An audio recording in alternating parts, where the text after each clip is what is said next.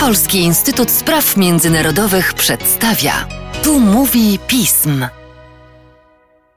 Szanowni Państwo, przy mikrofonie Mateusz Józwiak, a wraz ze mną nasz ekspert, analityk do spraw Stanów Zjednoczonych, Mateusz Piotrowski. Cześć Mateuszu. Cześć. Kwestii AUKUS ciąg dalszy, tym razem w perspektywie amerykańskiej.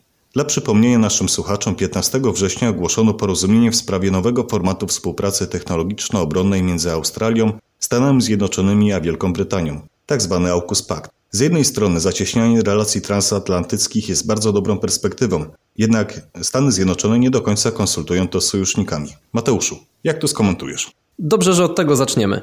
Przede wszystkim trzeba poukładać pewne fakty. Minął miesiąc prawie, że od tego momentu, kiedy ten świat właściwie został zapoznany z koncepcją AUKUS-u, jednocześnie dowiedział się w ogóle, że takie rozmowy były prowadzone. Na start trzeba powiedzieć, że ta koncepcja jest australijska, czysto. To Australia wystąpiła do Amerykanów i Brytyjczyków z tymże pomysłem, najprawdopodobniej na początku prezydentury Bidena, czyli w styczniu tego roku. Być może odrobinę wcześniej, tego też nie wiadomo. Wszystko jest to właśnie owiane taką tajemnicą jak na pakt jawny, o charakterze obronnym, współpracy technologicznej, to jednak jest, jest tutaj dużo tajemnic, ale pomysł oryginalnie był australijski. I w związku, dlaczego o tym mówię?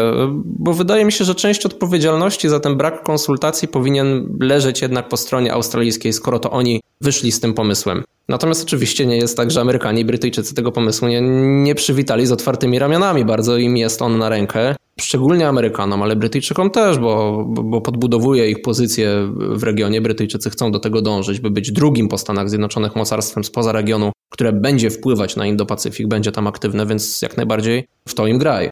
Na Amerykanach być może uwaga się skupia dlatego, że zazwyczaj uwaga się skupia na Amerykanach, chcąc nie chcąc, jednak są jakimś niepisanym liderem społeczności międzynarodowej, wspólnoty państw. I w momencie, w którym Australia wystąpiła z takim pomysłem i to zagrało, czyli weszli w jakieś głębsze konsultacje na ten temat, to podejrzewam, że Francja przede wszystkim, która no jest tutaj poszkodowana, o tym Łukasz już e, ze szczegółami opowiadał, ale też inni sojusznicy, przede wszystkim z NATO, e, oczekiwaliby, iż poinformuje Stany Zjednoczone, e, a także Wielka Brytania, która no też musiała być, wydaje mi się, od początkowego etapu uczestnikiem tych rozmów trójstronnych, o że obydwaj sojusznicy w NATO poinformują przede wszystkim właśnie Francję, czyli innego sojusznika, ale też innych sojuszników, że to właśnie państwo trochę się zakręcę z tym sformułowaniem, ale że to państwo sojusznik Francja zostanie wypchnięte w pewien sposób ze współpracy z Australią, bo znowu Łukasz o tym szczegółowo powiedział, no ale jednak to współpracy francusko-australijskiej ten pakt trochę, trochę zagroził. Nie jest tak, że całkowicie ją przerywa.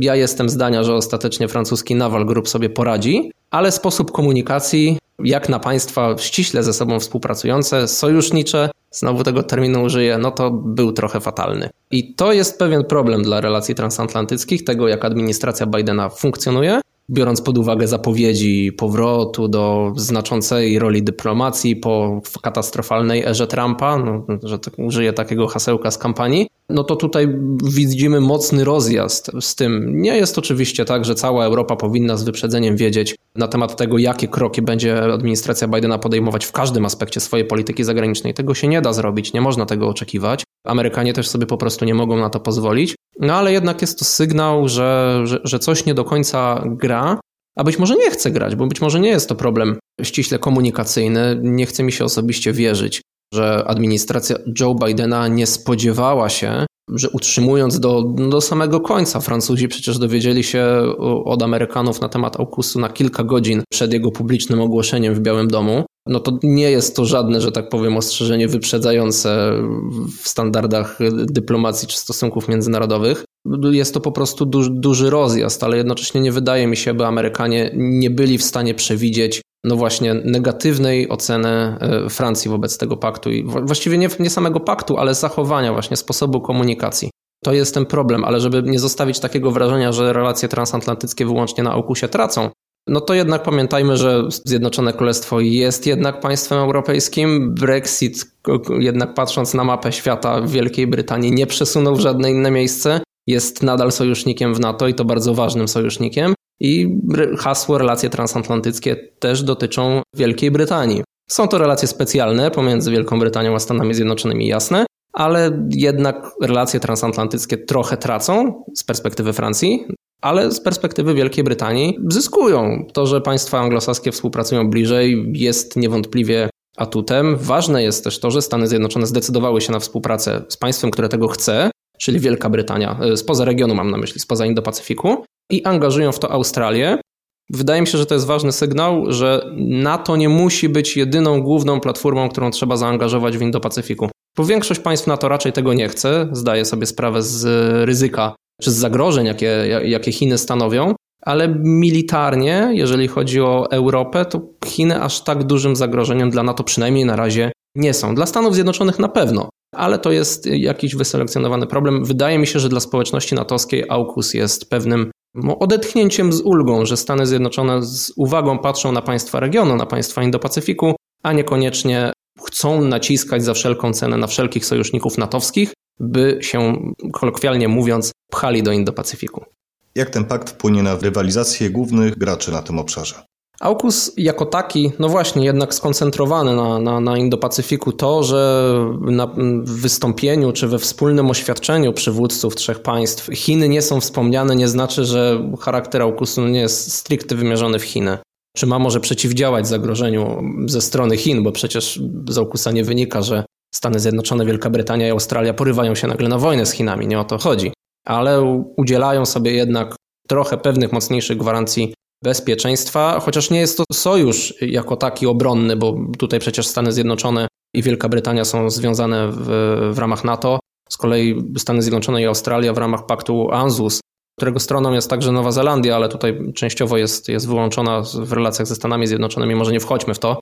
To są w każdym razie silne relacje o charakterze obronnym. AUKUS je wzmacnia dodatkowo, trochę doprecyzowuje, bo właśnie tym istotnym aspektem jest współpraca techniczna. Jeżeli chodzi właśnie o tą obecność, no wydaje się, że to jest działanie komplementarne, jeżeli chodzi o Amerykanów. To znaczy, to pierwsze wrażenie, o którym właśnie być może nie, niewystarczająco dużo powiedziałem dotychczas, ale miałem to na myśli, mówiąc o, o planie pierwotnym wychodzącym od Australijczyków.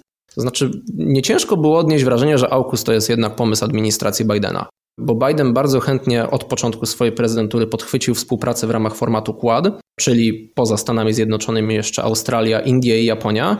To jest format, który zaktywizował Donald Trump, e, ale Joe Biden bardzo chętnie go przejął, oczywiście no, nie nawiązując do swojego poprzednika, ale pokazując wyraźną ciągłość polityczną w Stanach Zjednoczonych i państwa zaangażowane w to też to z radością przywitały.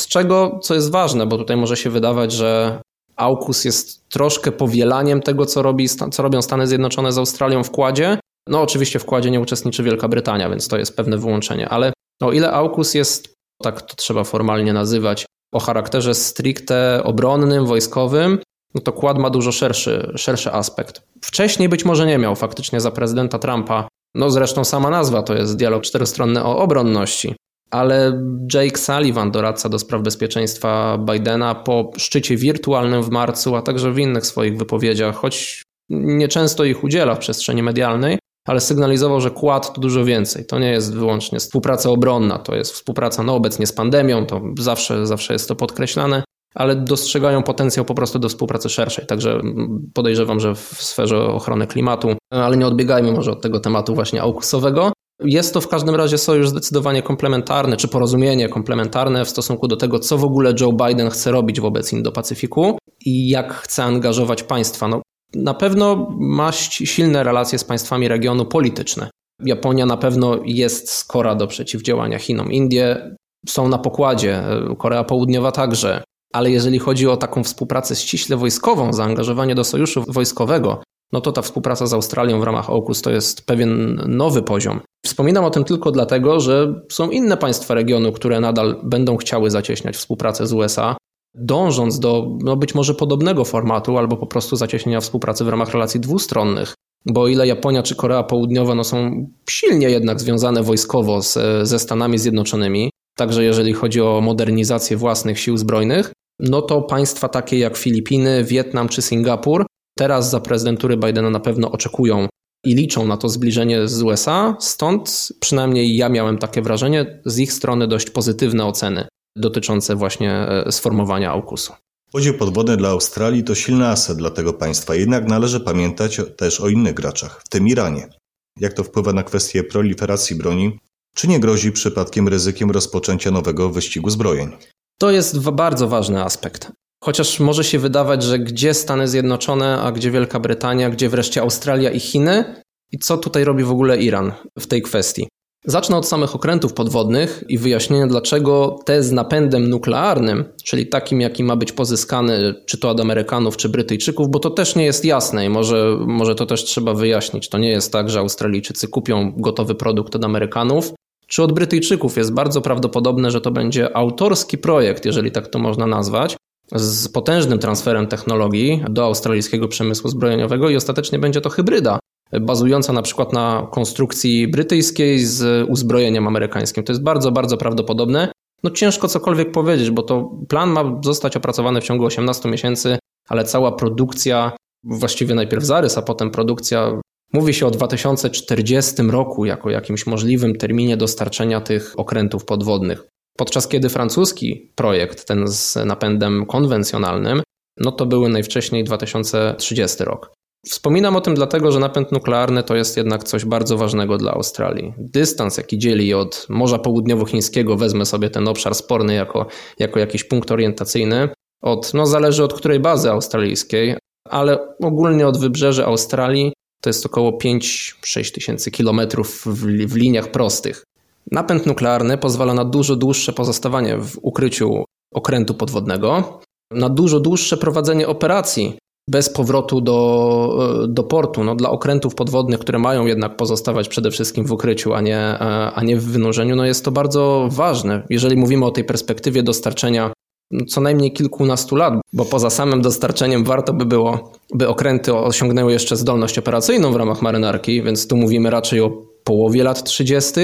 Ta technologia może być już po prostu dla Australii odrobinę przestarzała w warunkach, jakie będą wówczas funkcjonować. Ciężko też przewidzieć, jakim potencjałem będą konkretnie Chiny dysponować, które tak naprawdę z roku na rok zbroją się coraz bardziej. Więc ta decyzja, jeżeli chodzi o sam aspekt obronny Australii, o zwiększenie swoich możliwości, wydaje się być mocno, mocno rozsądna. I to jest jednak duża różnica. To nie jest tylko wybór innego producenta czy, czy dostawcy uzbrojenia, zmiana francuskiego na amerykańskiego czy brytyjskiego, ale też zwiększenie własnych zdolności obronnych, co za tym idzie, oczywiście zwiększa się przydatność Australii jako sojusznika no, Stanów Zjednoczonych. Tak to jednak trzeba postrzegać, bo to nie jest tak, że Australia z francuskimi okrętami podwodnymi nie byłaby przydatna Stanom Zjednoczonym jako państwo wojskowo zaangażowane w regionie. Oczywiście by była, ale tutaj e, te, te możliwości się zwiększają.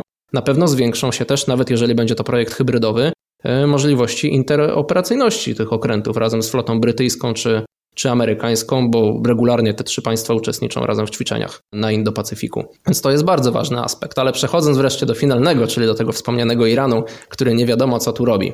Od lat mówiło się o tym, że Iran może chcieć uzasadniać, szczególnie teraz, kiedy nie wiąże go żadna umowa, tak jak przez lata, no przez trzy lata obowiązywała w pełni JCPOA, czyli tak zwana umowa nuklearna z Iranem, która zabraniała mu wzbogacania uranu, dążenia do pozyskania broni jądrowej. Teraz, kiedy ona nie obowiązuje, Iran faktycznie stara się do tego dążyć.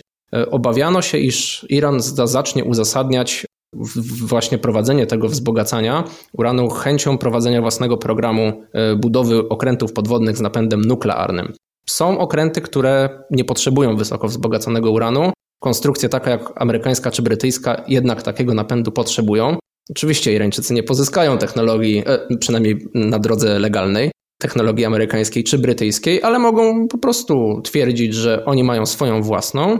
Obserwatorów międzynarodowych i tak niechętnie wpuszczają i będą uzasadniać właśnie dążenie czy prowadzenie, no wreszcie po prostu wzbogacanie, uzyskiwanie tego wzbogaconego uranu wykorzystaniem w przyszłości kiedyś w napędach e, okrętów podwodnych. No taki wysoko wzbogacony uran oczywiście podlega licznym, każdy uran podlega regulacjom międzynarodowym, ale ten szczególnie bo można go już wykorzystać w broni nuklearnej. To jest duże ryzyko, które się z tym faktem wiąże, to znaczy nie można zarzucać tutaj czy to Australii, czy, czy Stanom Zjednoczonym Wielkiej Brytanii, że się godzą na taką współpracę, ale pewnym ryzykiem obarczone jest to, jak w ciągu paru lat, co najmniej, a może nawet w dłuższej perspektywie, za, zareaguje Iran, bo nie można oczekiwać, że Iran nagle zacznie tego argumentu używać, skoro jeszcze nie wiadomo, jak ta współpraca w szczegółach będzie wyglądać, ale w momencie, kiedy już będzie dochodzić na przykład do transferu technologii, kiedy Stany Zjednoczone i Australia szczegółowo porozumieją się co do na przykład przekazywania tych pierwiastków,